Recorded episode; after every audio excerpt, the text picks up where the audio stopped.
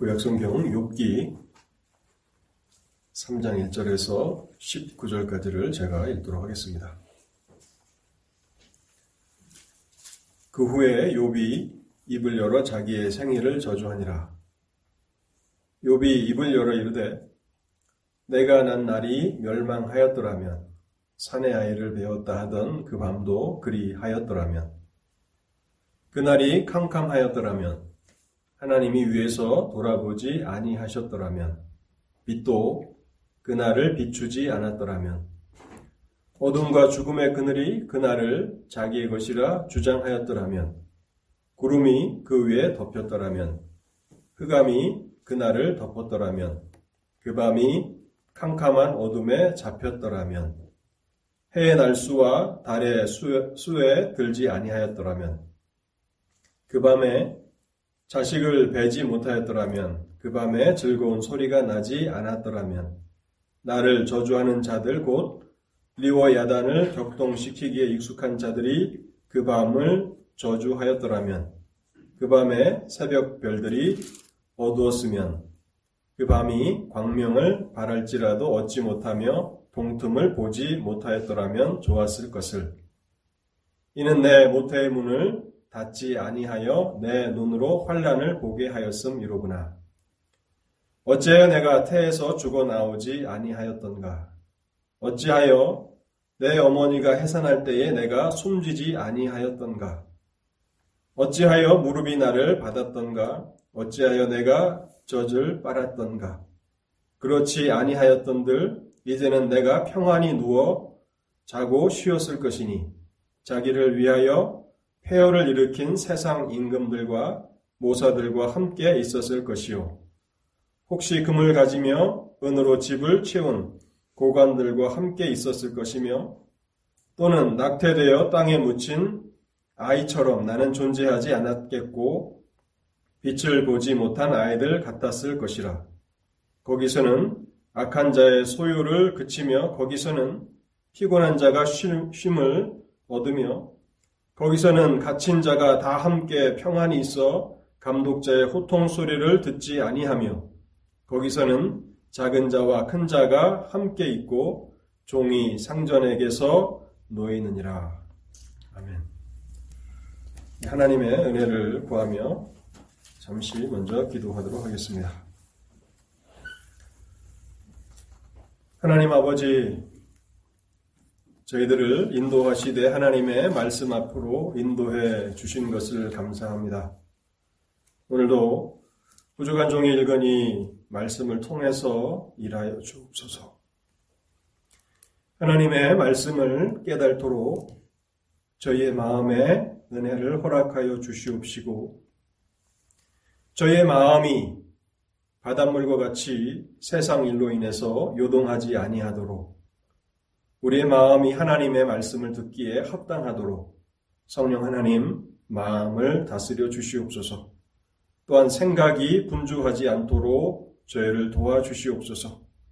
하나님의 말씀에만 청종할 수 있도록 우리의 생각과 마음과 의지를 주장하여 주실 때에 하나님의 말씀을 이해하게 하시고 그 말씀을 깨닫게 하시고 또한 그 말씀을 우리의 삶에 적용할 수 있는 은혜를 허락하여 주시옵소서.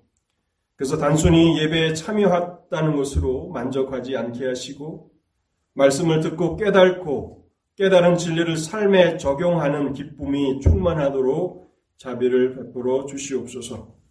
단에선 심히 부족한 종을 불쌍히 여겨 주시옵시고 하나님의 진리를 온전히 드러내며 증거할 수 있도록 성령으로 함께하여 주옵소서.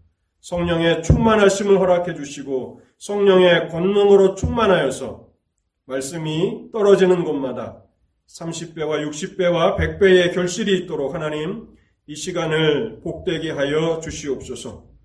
주님의 은혜를 또 도우심을 간절히 사모하올 때에 이 모든 말씀 우리 주 예수 그리스도의 이름으로 기도하옵나이다. 아멘. 욥기라고 하는 이 성경은 우리가 설명하기에는 너무나 어려운 고난이라는 문제를 다루는 책입니다. 고난에 대한 하나님의 해답을 주시기 위한 책이 바로 욥기입니다. 욥기 5장 7절에 보면 사람은 고난을 위하여 난나니 불티가 위로 날아가는 것 같으니라고 말하면서 이 땅에 태어난 모든 사람에게 고난은 너무나 당연한 것이라고 그렇게 단정지어 말합니다. 그 어떤 사람도 삶의 형편이 넉넉한 사람도 또 높은 지위에서 권위를 행사하는 사람도 또 가난한 사람도 또 부자도 또 어린아이도 또 젊은이들도 노년에 계신 분들도 그 누구도 고난을 피해 갈 수는 없다고 성경은 말씀하고 있습니다. 근데 고난이 주는 유익도 있음을 욥기는 우리에게 전달합니다. 고난이 주는 유익 가운데 하나는 그 고난이 우리의 신앙을 정직하게 드러내 준다는 사실입니다. 사람이 고난에 처하게 되면 그 사람의 신앙이 진실한 신앙인지 아니면 형식적인 거짓된 신앙인지가 잘 드러나게 되는 것입니다. 욥기는 욥의 신앙에 대한 하나님의 관점과 사탄의 관점이 충돌하는 데서 시작합니다. 하나님께서는 욥의 신앙에 대해서 기뻐하시며 그는 진실한 신앙인이라고 말씀하시는 반면 사단은 그렇지 않다고 하나님 앞에 맞서고 있습니다. 그래서 하나님께서는 사탄에게 욥의 믿음을 시험하도록 허락하십니다. 저는 오늘 이 욥기 서론이라고 할 수 있는 1장과 2장, 3장을 중심으로 믿음의 한계에 이르렀을 때라는 제목으로 이 고난의 문제를 여러분들과 함께 생각해 보려고 합니다. 세 가지 중요한 진리를 전달하고자 하는데요. 먼저 우리가 이 욥기 서론을 통해서 배워야 하는 첫 번째 진리는요.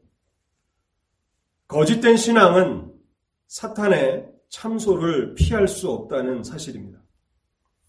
거짓된 신앙은 결코 사탄의 맹렬한 비난을 피해갈 수 없습니다. 우리가 욥기에서 발견하는 진리 가운데 하나는 참신앙과 거짓된 신앙에 대한 명확한 구분입니다. 무엇이 진정한 신앙이고 무엇이 거짓된 신앙인가를 우리는 욥기를 통해서 분명하게 배웁니다. 그리고 거짓된 신앙은 사탄의 혹독한 비난에 직면하게 될 것이고 그 앞에서 유구무원 입이 있어도 말을 할 수가 없는 비참한 처지를 모면할 수 없다는 사실입니다.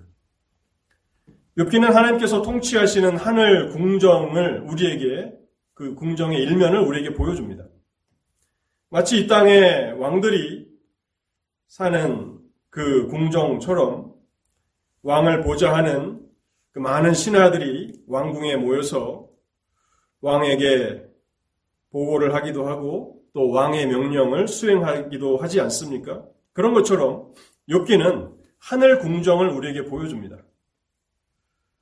욥기 1장 6절 말씀인데요. 하루는 하나님의 아들들이 와서 여호와 앞에 섰고 사탄도 그들 가운데 온지라.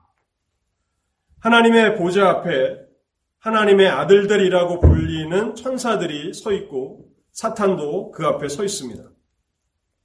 하나님께서 사탄에게 질문을 던지시는데요. 내가 어디서 왔느냐라고 물으십니다. 그때 사탄은 땅을 두루 돌아 여기저기 다녀왔다고 답변합니다.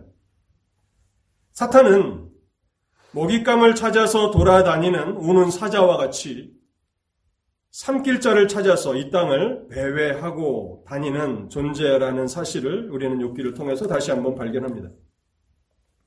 하나님께서는 천사들과 사탄이 서 있는 그 앞에서 욥의 신앙에 대해서 칭찬하십니다. 욥기 1장 8절인데요. 내가 내 종 욥을 주의하여 보았느냐? 그와 같이 온전하고 정직하여 하나님을 경외하며 악에서 떠난 자는 세상에 없느니라.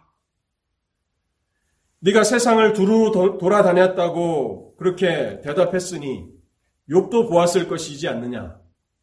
욥처럼 정직한 자를 보았느냐? 욥처럼 나를 경외하는 신실한 자를 보았느냐라고 하나님께서 요백에 욥을 사탄에게 자랑하십니다. 하나님의 칭찬이 떨어지기가 무섭게 사탄은 그것을 반박합니다. 욥의 신앙은 진실된 것이 아니라고 반박하는 것이죠. 1장 9절과 10절 말씀인데요. 사탄이 여호와께 대답하여 이르되 욥이 까닭 없이 하나님을 경외하리까 주께서 그와 그의 집과 그의 모든 소유물을 울타리로 두르심 때문이 아니니까 주께서 그의 손으로 하는 말을 복되게 하사 그의 소유물이 땅에 넘치게 하셨음이니이다. 욥이 하나님을 경외하는 것은 하나님께서 주신 축복 때문이 아닙니까? 하나님께서 풍성한 축복을 그의 삶에 부어 주시니 욥이 하나님을 경외하는 것처럼 그렇게 살아가는 것이지. 하나님의 하나님 되심 때문에 하나님이 어떠한 분이신지를 알고 하나님이 그 택하신 백성들에게 어떠한 일을 하셨는지를 알기 때문에 욥이 하나님을 섬기는 것입니까? 라고 하나님 앞에 반기를 드는 것입니다. 욥은 결코 순전한 마음으로 하나님을 사랑하거나 경외하는 것이 아니라는 사탄의 강변입니다. 하나님이 주신 축복을 좋아하기 때문에 하나님이 주신 선물 때문에 하나님을 섬기고 있을 뿐이지 하나님께서 그 선물과 축복을 거두어 가시면 욥도 하나님을 결국에는 저주하고 말 것입니다라고 하는 혹독한 비난인 것이죠. 여러분 우리가 여기서 욥기 서론에서 배우는 것은 어떤 것이 참된 신앙인가, 어떤 것이 거짓된 신앙인가 있어서 하나님과 사탄이 충돌하고 있지는 않다는 것입니다. 거짓 신앙과 참된 신앙을 정의하는 데 있어서 하나님도 사탄도 같이 동의하고 있다는 거예요. 하나님의 하나님 되심 때문에 그분이 누구이신지 그분이 그의 택하신 백성들에게 백성들을 위해서 무엇을 행하셨는지를 알기 때문에 하나님을 섬긴다면 그 신앙은 진실된 신앙이지만 하나님이 주시는 축복과 어떤 평안과 어떤 부수적인 것 때문에 무엇인가 하나님으로부터 받아내려고 하는 그런 욕심으로 하나님을 섬긴다면 그것은 거짓된 신앙이라는 사탄과 하나님의 일치가 있는 것입니다. 근데 하나님과 사탄이 충돌하는 것은 무엇입니까? 과연 욥이 진실한 신앙인인가 하는 것입니다. 그의 삶에서 모든 축복을 다 빼앗아 가도 여전히 욥은 하나님을 경외할 것인가의 문제에 있어서 욥과 하나님이 사탄과 그 하나님이 충돌하고 있다는 사실이죠. 여러분 이것은 얼마나 우리에게는 경각심을 일깨워주는 그런 진리인지 모릅니다. 여러분 구약의 스가랴 3장을 읽어보시면요. 대제사장 여호수아가 하나님의 보좌 앞에 서 있습니다. 마지막 날 심판 때를 그 상징하는 그런 스가랴의 환상인데요. 그때 사탄이 대제사장 여호와를 대, 대적하고 있습니다. 그를 참수하고 있는 것입니다. 그런데 대제사장 여호수아는 한마디도 대답하지 못하고 서 있습니다. 그러니까 마지막 날 형식적인 신앙인들, 거짓된 신앙인들은 사탄의 맹렬한 그 비난 앞에서 한마디도 대꾸할 것이 없다는 것입니다. 그것은 얼마나 불행한 것입니까? 거짓된 신앙은 사탄의 참소를 피해 갈 수 없습니다. 한때 한국교회에 유행했던 기복신앙이 있죠. 기복신앙이라고 하는 것은 복을 받기 위해서 하나님을 섬기는 것을 말합니다. 예수 믿으면 모든 것이 다 잘 됩니다. 사업도 잘 되고 건강하고 자식들도 좋은 대학에 가고 좋은 직장 얻고 좋은 배우자 만나서 세상에서 성공합니다. 라고 하는 것이 기복신앙이지 않습니까? 근데 지금 욥기에서는 그 기복신앙이 얼마나 잘못된 것인지, 얼마나 거짓된 것인지를 철저하게 드러내고 있는 것입니다. 사탄은 기복신앙인들을 마지막 날 맹렬히 비난할 것입니다. 네가 하나님을 섬긴 것이냐 하나님이 주신 축복 때문에 하나님을 섬긴 것이 아니, 아니 아니냐 라고 하는 이 사단의 맹렬한 비난 앞에서 부끄러움을 감추지 못할 것입니다. 사도행전에 보면 바울이 에베소에서 주 예수 이름으로 많은 능력들을 행하는데요. 주 예수 그리스도의 이름으로 귀신들을 쫓아내고 또 병든 사람들을 많이 고쳤습니다. 그것을 옆에서 보았던 유다 제사장의 아들이었던 스기야의 일곱 아들들도 예수의 이름으로 귀신을 쫓아내려고 그렇게 바울을 모방합니다. 그 기록을 사도행전 19장이 기록하고 있는데요. 사도행전 19장 14절에서 16절을 제가 읽어보겠습니다. 유대한 제사장 스게와의 일곱 아들도 이 일을 행하더니 악기가 대답하여 이르되 내가 예수도 알고 바울도 알거니와 너는 누구냐 하며 악기 들린 사람이 그들에게 뛰어올라 눌러 이기니 그들이 상하여 벗은 몸으로 그 집에서 도망하는지라. 악귀조차도 아는 거야. 내가 예수도 알고 바울도 아는데 너는 누구냐는 것입니다. 여러분 얼마나 사탄이 참과 거짓을 구별하는 데 있어서 능숙한지 모릅니다. 거짓 신앙을 가지고 사람들을 속일 수 있습니다. 형식적인 신앙만으로 만족해 하면서 교회에서 인정받는 신앙인으로 그렇게 설 수도 있습니다. 그런데 사탄의 맹렬한 비난을 피해 나가지 못할 것이고 또한 하나님의 심판대에서는 그 거짓됨이 만천하에 드러나게 될 것이라는 사실입니다. 나는 기복신앙인도 아니고 거짓신앙인도 아니야 라고 생각하시는 분들이 혹시 여기 계실지 모르겠습니다. 그렇다면 다음의 질문으로 여러분 자신의 신앙을 한번 점검해 보십시오. 나는 예수를 믿기 때문에 하나님께서 나를 축복해 주시는 것은 너무 당연한 거야. 내가 공부를 한다면 좋은 성적을 받아야 하는 것이고 또 좋은 직장을 얻기 위해서 내가 많이 이렇게 지원을 했다면 당연히 거기에 합격해야 하는 거야. 라고 생각하신다면 거기에는 기복 신앙적인 원리가 끼어 있는 것입니다. 내가 하나님을 섬기기 때문에 하나님은 나를 당연히 축복해 주셔야 하는 거야. 반대로 생각하면 내가 하나님을 섬기는 데 있어서 여전히 신실하게 하나님을 섬기는데 사업도 안 되고 학업도 잘 안 되고 하는 일마다 실패를 얻는다면 이건 너무 잘못된 거야. 뭔가 크게 잘못된 거야라고 생각한다면 그것은 지금 사탄이 비난하는 그런 신앙에 매우 가까이 있다는 것을 우리는 알아야 합니다. 욥은 이렇게 고난의 한가운데서 욥기 2장 10절에 말합니다. 그가 이르되 그대의 말이 한 어리석은 여자의 말 같도다.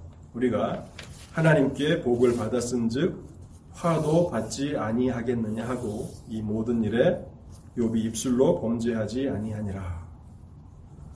욥은 복을 받는 것은 너무나 감사한 일이고 내가 저주를 받고 불행한 일을 경험한다 해도 그것은 너무나 당연한 일입니다라고 고백하고 있는 것입니다. 우리가 1월에 생각해 보았던 1만 달란트 빚진 자의 비유를 여러분 기억하십니까? 우리가 하나님 앞에 범죄한 죄인이고 우리의 죄의 무게는 우리의 능력으로는 갚을 수 없는 1만 달란트의 그런 빚입니다. 내가 아무리 열심히 노력해 한다 할지라도 내가 아무리 오랫동안 노력한다 할지라도 이 빚을 다 갚을 수 없는 것입니다. 그렇기 때문에 하나님이 나를 축복해 주지 않으신다 할지라도 그것은 너무 당연한 거예요. 내가 고난과 환란 가운데 던져진다 할지라도 그것은 너무 당연한 것이야 라고 생각하는 것이 합당하다는 것입니다. 욥은 지금 지금까지 누려온 모든 축복에 대해서 감사하고 있고 그것을 빼앗겼을 때도 전혀 불평하고 있지 않다는 사실입니다. 우리 가운데는 진실한 신앙과 또 거짓된 신앙이 함께 공존합니다. 그리고 거짓된 신앙인들은 사탄의 맹렬한 비난을 피해 갈 수 없습니다. 우리가 욥기를 통해서 두 번째로 배워야 하는 진리는요. 어떤 상황 가운데서도 하나님의 백성들은 하나님의 선하심을 의심치 말아야 한다는 사실입니다. 어떠한 불행한 환경 가운데서도 어떠한 고난의 환경 가운데서도 성도는 하나님의 선하심을 의심치 말아야 합니다. 사탄의 시험이 시작되자 욥은 원인을 알 수 없는 고난에 한꺼번에 내던져지게 됩니다. 왜 이러한 불행한 일들이 한꺼번에 자신에게 몰려오고 있는지 아무도 설명해 주는 사람이 없었고 하나님도 여전히 욥의 고난에 대해서 침묵으로 일관하고 계십니다. 욥이 고난을 당할 때 왜 이러한 고난을 자신이 당해야 하는지를 알 수 있었다면 그는 훨씬 수월하게 이 고난을 이겨나갈 수 있었을 것입니다. 그가 만일 하나님이 자신의 신앙을 칭찬하신 일 때문에 사탄이 시기하여서 이 믿음의 시험이 시작된 것인 것을 알았다면 훨씬 쉽게 이 고난을 통과해 나갈 수 있었겠죠. 그런데 그가 그 원인을 알았다면 시험은 아무런 의미가 없는 것입니다. 욥은 그 원인을 알지 못한 상태에서 고난에 내던져져야 하고 여전히 신실함을 드러내야 그 시험을 잘 통과한 것이 되기 때문에 그런 것입니다. 지금 욥이 고통 가운데 있을 때 하나님과 사탄은 욥이 과연 하나님께서 주신 이 축복을 다 빼앗겨도 여전히 하나님을 섬길 것인가라고 하는 그 문제로 대립하고 있음을 우리가 생각해 보아야 하는 것입니다. 그런데 우리는 욥기를 시작하면서부터 욥기를 처음부터 읽어 나가면서부터 욥이 왜 고난을 받는지에 대해서 분명하게 압니다. 그렇기 때문에 이런 질문을 우리는 우리 스스로에게 던져야 하는데요. 그렇다면 이 욥기가 우리에게 전달하고자 하는 메시지는 무엇인가 하는 것입니다. 고난의 문제를 다루는 이 욥기가 우리에게 전달해 주는 메시지는 무엇인가 하는 것입니다. 욥의 입장에 서 우리가 우리 자신들을 생각해 보면서 하나님의 신실한 백성들도 이 땅에서 욥과 같은 극한 환란을 경험할 수 있다는 사실이죠. 하나님의 신실한 믿음의 사람들도 이 땅에서 환란의 긴 터널 가운데 놓여 있을 수 있다는 것입니다. 그래서 기복 신앙이 잘못된 것입니다. 욥이 만일 기복 신앙을 설교하는 교회에 앉아서 예배하고 있다고 생각해 보십시오. 더 많은 상처를 받지 않았겠습니까? 얼마나 그는 더 괴로워했겠습니까? 근데 욥기는 어떠한 사람이 믿음에 있어서 신실하면 신실할수록 그들이 감당해야 하는 고난이 더 클 수 있다는 사실을 우리에게 알려줍니다. 만일 욥이 그렇게 정직하지도 않고 신실하지도 않고 하나님을 경외함에 있어서 그렇게 올바르지도 않았다면 오히려 그는 평안히 먹고 마시고 환란도 없이 그렇게 평안한 날들을 살아가다가 죽었을지 모릅니다. 그렇지 않겠습니까? 근데 문제는 하나님이 칭찬하실 만한 하나님이 인정하실 만한 그런 신실함이 요백에 있었기 때문에 욥은 환란을 당하고 있다는 사실입니다. 여러분 이 메시지는 이 욥기를 읽어 나가는 모든 하나님의 백성들에게 메시지를 증거하는 것입니다. 어떠한 극한의 환경 가운데서도 결코 하나님의 선하심을 의심치 말라는 것입니다. 욕과 같이 하나님의 영광을 위해서 고난을 받는 자들이 있다는 사실을 알려주시는 것입니다.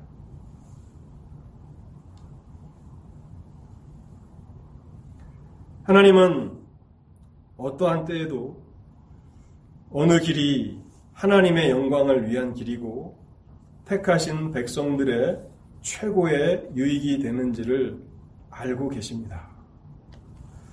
나의 삶 가운데 나의 목자요, 인도자로 그렇게 나의 삶을 주관해 나가신 하나님은 어떠한 길이 하나님의 영광을 드러내는 길이고 어떠한 길이 나에게 최선인가를 항상 알고 계시다는 사실입니다.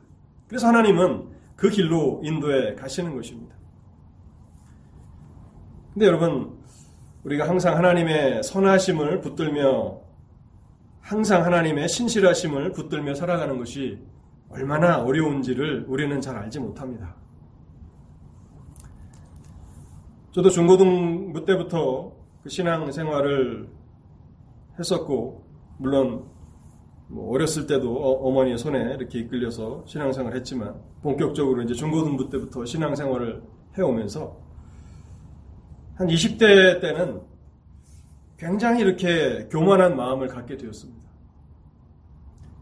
굉장히 대단한 사람인 것처럼 그렇게 하나님을 내가 믿고 있고 또 하나님을 예배하는 것에 대한 굉장한 자부심이 있어서 그렇게 교만한 모습으로 살아갔는데 수십 년이 지나고 나서 지금 50을 넘은 나이가 되니까 내가 얼마나 형편없는 사람인가 하는 것을 더 깊이 절감할 수 있었습니다. 저의 실체를 비로소 이제 알게 되는데요.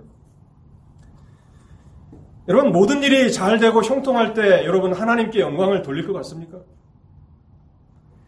여러분들이 여러분들의 행하는 그 일에서 성공에 성공을 거둘 때 하나님께 영광을 돌릴 수 있겠습니까? 공부를 잘해서 뭐 장학금을 받고 또 좋은 직장에 취직을 하고 사업이 성공에 성공을 거두어서 이 사우스캐롤라인에 있었던 사업이 50개 주 미국 전역으로 나아가고 또 다른 나라까지 이렇게 확장되는 그런 사업을 한다고 했을 때 정말 하나님을 인정할까 하는 것입니다. 그렇게 되는 가능성은 정말 희박합니다.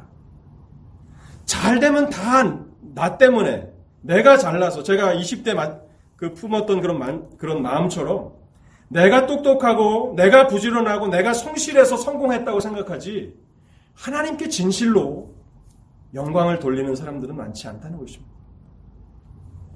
이것도 이렇게 어려울진데 내가 실패했을 때 내가 고난 가운데 던져졌을 때 사람들이 나를 보고 치근해 여길 만한 그러한 환란 가운데 던져졌을 때 하나님의 선하심을 끝까지 붙드는 일은 얼마나 어려울까를 우리는 생각해 봐야 하는 것입니다.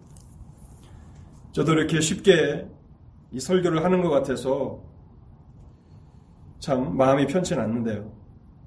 여러분 이 진리는 우리의 머리로 받아들이는 것은 참 쉬운 것이지만 우리가 이 진리를 따라서 살아가는 것은 매우 어렵다는 것을 여러분들은 인식하면서 그것을 이 진리를 생각해야 하는 것입니다. 어떠한 환경 가운데서도 내가 실패할 때에도 내가 환란 가운데 있을 때에도 내가 정말 하나님께 버림을 당한 것 같은 그러한 형편 가운데 있을 때에도 성도는 여전히 하나님의 신실하심을 붙잡아야 한다는 그런 사실입니다. 여러분 욕기를 욕기에 대해서 익숙하지 않으신 분들이라면 오늘 오늘 이 하루가 다 지나기 전에 욕기 1장과 2장만큼은 꼭 읽으십시오. 그리고 욥이 당한 환란이 어떤 것인가를 생각해 보십시오. 욥이 당한 환란은 하나님의 선하심을 의심하기에 너무나 충분한 상황이지 않습니까? 누가 보더라도 하나님이 욥을 버리셨네라고 결론 짓기가 쉬운 그런 환경이지 않겠는가 하는 것입니다. 그런데 욥기를 욥기는 욥기를 읽어 나가는 모든 하나님의 백성들에게 전달하기를 원하는 것은 욕과 같은 그러한 환경 가운데 던져진다 할지라도 하나, 하나님의 선하심을 의심하지 말라는 그런 메시지를 주고 있는 것입니다. 그런 측면에서 욥기는 고난 가운데 있는 신실한 성도들에게는 엄청난 위로를 주는 성경임에 틀림이 없습니다. 하나님께서 우리에게도 은혜를 주셔서 우리가 형통할 때뿐만 아니라 고난 가운데 있을 때에도 여전히 하나님의 신실하심을 붙드는 그런 믿음의 사람이 되도록 역사해 주시길 바랍니다. 본문을 통해서 마지막으로 전달하기를 원하는 진리는요. 끝까지 실족치 않게 붙잡아 주시는 하나님의 은혜가 있다는 사실입니다. 만일 우리가 하나님의 택하신 백성들이라면 하나님께서는 끝까지 우리가 실족하지 않도록 붙잡아 주시는 은혜를 공급하신다는 것입니다. 하나님의 택하신 백성이 실족하지 않도록 하나님께서 붙잡아 주시는 그런 은혜가 있습니다. 욥은 하루아침에 모든 재산을 다 잃었고 자식들도 다 잃어버렸습니다. 그렇지만 욥은 주신 자도 여호와시요 취하신 자도 여호와시니 여호와의 이름이 찬송을 받으실지로다라고 고백하며 하나님을 경배하였습니다. 하나님은 사탄에게 말씀하십니다. 이 욥의 시험을 통해서 그가 진실한 신앙인 것이 드러나지 않았느냐? 근데 사탄은 여기에 만족하지 못합니다. 사탄은 인간을 파괴시키되 철저하게 파멸시키기까지 결코 만족함이 없습니다. 그는 또다시 하나님 앞에서 강변합니다. 이번에 그의 건강을 빼앗아 가신다면 욥은 틀림없이 하나님을 저주할 것입니다 라고 또 억측을 부립니다. 그의 말대로 모든 축복을 모든 선물을 다 빼앗아 갔지만 욥은 여전히 하나님을 경배합니다. 여기에 대해서 사탄은 굴복하지 않습니다. 욥기 2장 3절과 5절을 제가 읽어보겠습니다. 여호와께서 사탄에게 이르시되 내가 내 종 욥을 주의하여 보았느냐 그와 같이 온전하고 정직하여 하나님을 경외하며 악에서 떠난 자가 세상에 없느니라. 내가 나를 충동하여 까닭 없이 그를 치게 하였어도 그가 여전히 자기의 온전함을 굳게 지켰느니라. 사탄이 여호와께 대답하되 이제 주의 손을 펴서 그의 뼈와 살을 치소서. 그리하시면 틀림없이 주를 향하여 욕하지 않겠나이까. 마지막까지 사탄은 욥을 더 파멸해서 파멸로 몰아가기만을 원하는 것입니다. 하나님께서는 이번에도 욥에게 한계를 정해 주시고 두 번째 시험을 허락하십니다. 그러자 사탄은 그 즉시 그의 본성을 드러냅니다. 조금도 지체하지 않고 욥의 머리부터 발바닥까지 온 몸에 종기가 나게 합니다. 인간이 견딜 수 있는 한계를 넘어서는 엄청난 시험이었을 것입니다. 제가 미국에 와서 그러한 경험을 한번 한 적이 있었는데 아마 강단에서도 한번 말씀을 드린 적이 있습니다.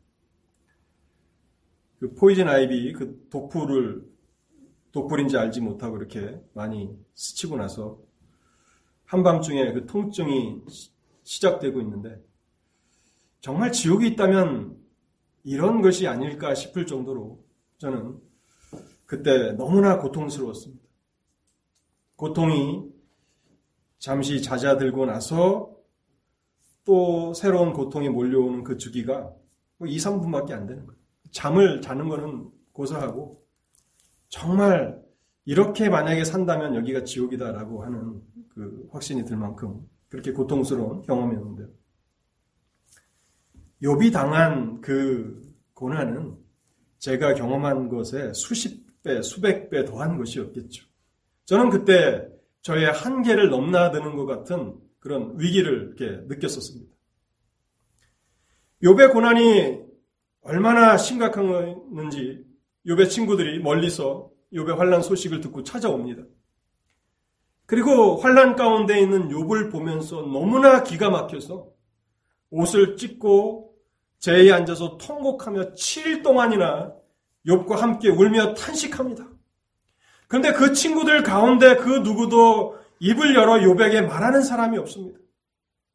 3장 13절입니다. 7일 밤낮 동안 그와 함께 땅에 앉았으나 욥의 고통이 심함을 보므로 그에게 한마디도 말하는 자가 없었더라. 여러분, 사단이 결국 모든 인류에게 하고자 하는 일이 바로 이러한 것입니다. 하나님의 형상으로 지음을 받은 인간을 파멸시키되 철저하고 완전하게 황폐시키는 것이 바로 사탄의 역사라는 것입니다. 결국 사탄은 욥으로부터 모든 것을 다 빼앗았고 그를 파멸로 몰아갔습니다.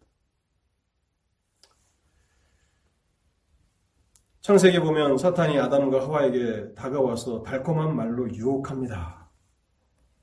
그런데 결국 사탄으로 인해서 아담과 하와는 하나님께서 허락하신 낙원을 빼앗겨 버렸고 결국은 죽을 수밖에 없는 존재들로 전락되고 말았습니다.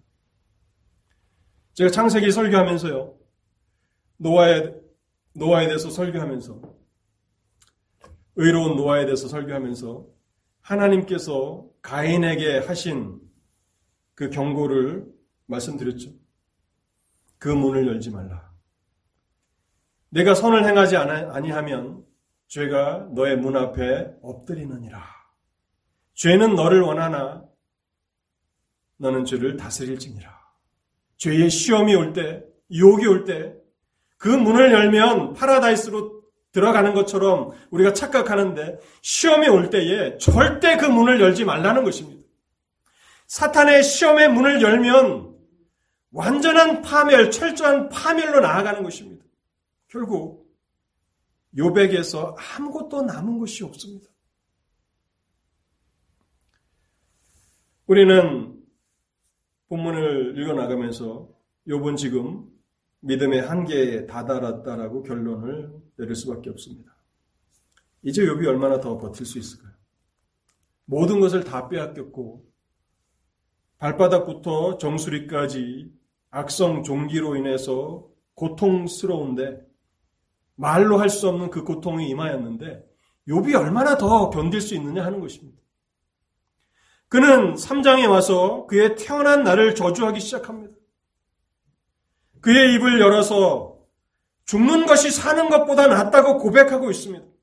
제가 3장 1절에서 3절을 다시 한번 읽어보겠습니다. 그 후에 욥이 입을 열어 자기의 생애를 저주하니라. 욥이 입을 열어 이르되 내가 난 날이 멸망하였더라면 사내 아이를 배웠다 하던 그 밤도 그리하였더라면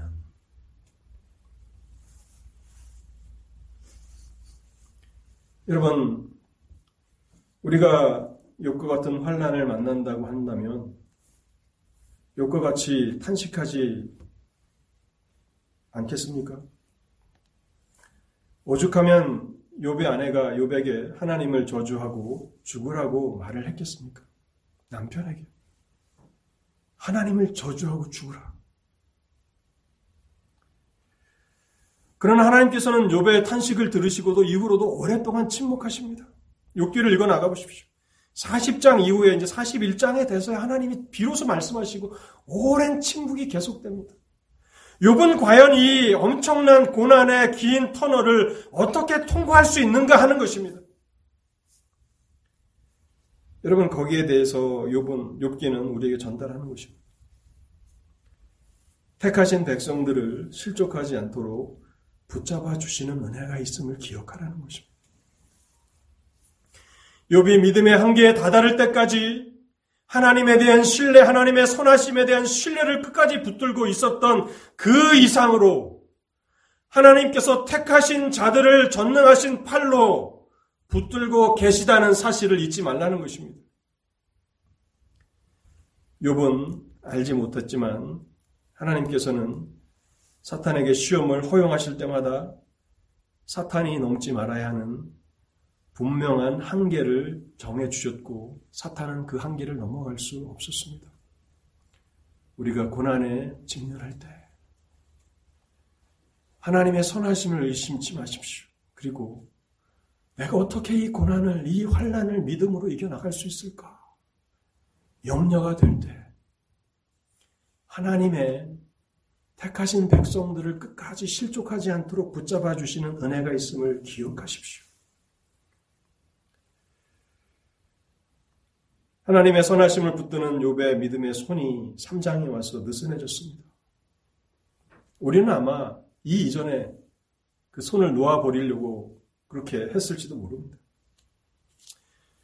그럼에도 불구하고 그가 실족하지 않고 41장까지, 42장까지 이렇게 가는 그것은 또 다른 강한 손이 그를 붙들고 계셨기 때문이라는 증거인 것입니다. 여러분, 교회가 하나님의 백성들이 세상에서 많은 환란들을 당합니다. 정말 교회가 이제는 이 땅에서 소멸될 수밖에 없겠구나라고 하는 환란 가운데도 던져집니다. 불과 같은 그런 시험에 던져집니다. 그럼에도 불구하고 하나님의 교회는 그 교회됨을 중단된 중단했던 적이 한 번도 없습니다. 왜 그렇습니까? 환란이 강하면 강할수록 그 택하신 백성들을 붙드시는 하나님의 전능하신 손은 더욱 강력하게 역사한다는 것입니다. 저는 이 욥기 3장을 보면서요. 한편으로는 이렇게 욥에게 충분히 동정이 되기도 하고 비통하기도 하지만 그러나 또 다른 이 겉으로 나타나는 3장의 내용 뒤에서 보여지는 하나의 그림을 봅니다. 그것은 마치 어린아이가 아빠의 품에 안겨 있는 그런 모습인데요. 어린아이가 아빠의 품에 안길 때 연약한 손으로 아빠의 목을 감싸고 있습니다. 떨어지지 않기 위해서. 그 동시에 아빠의 강한 손은 어린아이를 든든하게 떠받치고 있는 것이죠. 그 어린아이가 품에서 떨어지지 않는 것은 그 가녀한 연약한 손으로 아빠를 붙들고 있기 때문이 아니라 아빠의 든든한 손이 그를 떠받치고 있기 때문에 그런 것입니다. 그러다 아이가 점점 잠이 들어옵니다. 그래서 아빠의 목을 감고 있던 손이 늘어 떨어지죠. 그럼에도 불구하고 그 아이는 땅바닥에 내동댕이 쳐지지 않습니다. 왜 그렇습니까? 그것은 아빠의 손이 그 아이가 떨어지지 않도록 든든하게 받들고 있기 때문에 그런 것입니다. 아버지의 그 품에 아이가 안겨 있는 한 아이는 안전한 것입니다. 여러분 우리는 욥기 3장에서 욥이 이제 자신이 죽는 날이 더 낫다고 고백하는 자신의 연약함을 드러내고 있는 것입니다. 욥을 비난할 것이 아니라 욥이 얼마나 극심한 환란 가운데 있는가를 우리는 봐야 하는 것입니다. 환란 앞에 고난 앞에 우리는 연약함을 쉽게 드러내는 존재입니다. 욥은 여기까지 왔지만 저, 저 같은 사람은 반의 반도 못 갔을 것입니다. 그런데 여기서부터 이제 하나님이 일하기 시작하시는 것입니다.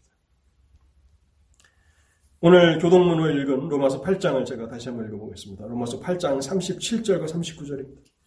그러나 이 모든 일에 우리를 사랑하시는 이로 말미암아 우리가 넉넉히 이기느니라. 이 모든 일에라고 하는 이 말씀에는 욥의 환란과 같은 환란도 포함되어 있을 것입니다. 이 모든 일에 우리를 사랑하시는 이로 말미암아 우리가 넉넉히 이기느니라. 내가 확신하노니 사망이나 생명이나 천사들이나 권세자들이나 현재일이나 장래일이나 능력이나 높음이나 기품이나 다른 어떤 피조물이라도 우리를 우리 주 그리스도 예수 안에 있는 하나님의 사랑에서 끊을 수 없으리라. 하나님의 사랑에서 우리를 끊어낼 수 없습니다. 하나님은 그런 환란을 그러한 고난을 우리에게 주시지 않습니다. 욥의 한계를 아십니다. 욥이 이미 한계에 다다랐던 것을 하나님이 먼저 알고 계시는 거예요. 그 이상 넘어가도록 허락지 않으시는 것입니다. 결론의 말씀을 드리겠습니다. 욥기는 고난 가운데 있는 하나님의 택하신 백성들에게 끝까지 하나님의 선하심을 의심치 말고 믿음으로 승리하라고 권면합니다. 고난이 올 때 이 길이 하나님의 영광을 위한 길이며 내 영혼의 최선이라는 것을 하나님이 알기, 아시기 때문에 이 고난을 허락하신다는 것을 여러분 잊지 마십시오. 하나님은 최선의 길이 무엇인지를 아십니다. 그래서 욕과 같은 환란에 던져지더라도 하나님의 선하심을 마지막까지 붙드십시오. 그리고 동시에 욥기가 우리에게 전달해 주기를 원하는 것은요. 하나님의 강력한 손이 우리들을 하나님의 택하신 백성들을 실족하지 않도록 붙들고 계심을 기억하라고 말씀하고 있는 것입니다. 2021년이 한 해가 우리에게 녹록치 않습니다. 앞으로 세상이 어떻게 될지 우리는 예측할 수 없습니다. 어떠한 형편에 우리가 내던져질지 우리는 알지 못합니다. 그렇다 할지라도 우리가 불안해하며 염려하며 살아서는 안 됩니다. 믿음 안에서 우리의 최선을 다하고 그리고 하나님을 붙드는 우리의 믿음이 손이 연약해질 때에도 여전히 하나님의 품 안에서 믿음 안에서 안식과 평안을 누릴 수 있어야 합니다. 왜냐하면 나를 마지막까지 붙드시는 분이 하나님이시고 내가 결코 실족하도록 버려두지 아니하시는 그런 은혜를 공급하시리라는 것을 알기 때문에 연약한 가운데서도 여전히 믿음 안에서 안식과 평안을 누리시는 여러분들 모두가 되실 수 있기를 바랍니다. 우리 같이 기도하겠습니다. 하나님, 감사합니다. 부족한 종이 두서없이 주님의 말씀을 증거했습니다. 주의 성령께서 말씀을 통해서 역사하여 주실 때에 진정한 진리들만이 잘 기억되게 하시고 또한 삶의 원리와 같이 그렇게 삶의 원리로 일하도록 함께하여 주시기를 원합니다. 젊은 날 요셉이 애굽으로 종으로 팔려갔을 때에도 그가 여전히 하나님의 함께 하심을 경험하였고 오랜 기간 고난이 계속됐지만 여전히 그를 붙들고 계시는 하나님의 신실하신 은혜의 손이 있었음을 기억합니다. 하나님, 오늘 우리가 여기까지 온 것도 하나님의 은혜인 것을 기억합니다. 이 험악한 세상 가운데서 어떻게 믿음으로 승리할 것인가 그렇게 염려하며 걱정하지 않게 하여 주옵소서. 오늘 우리에게 주어진 그 영적인 의무들을 부지런히 수행했다면 하나님께 하나님의 선하신 은혜가 우리를 이끌어 가심을 알며 하나님 안에서 평강과 또 안식을 누리는 그러한 믿음으로 저희를 인도해 주옵소서. 그래서 마지막 우리의 이 믿음의 레이스를 끝마칠 때에 내가 아니요 나와 함께 하신 하나님의 은혜라고 우리 모두가 그렇게 고백할 수 있도록 날마다의 삶의 은혜로 역사해 주옵소서. 이 모든 말씀 우리 주 예수 그리스도 이름으로 기도하옵나이다. 아멘.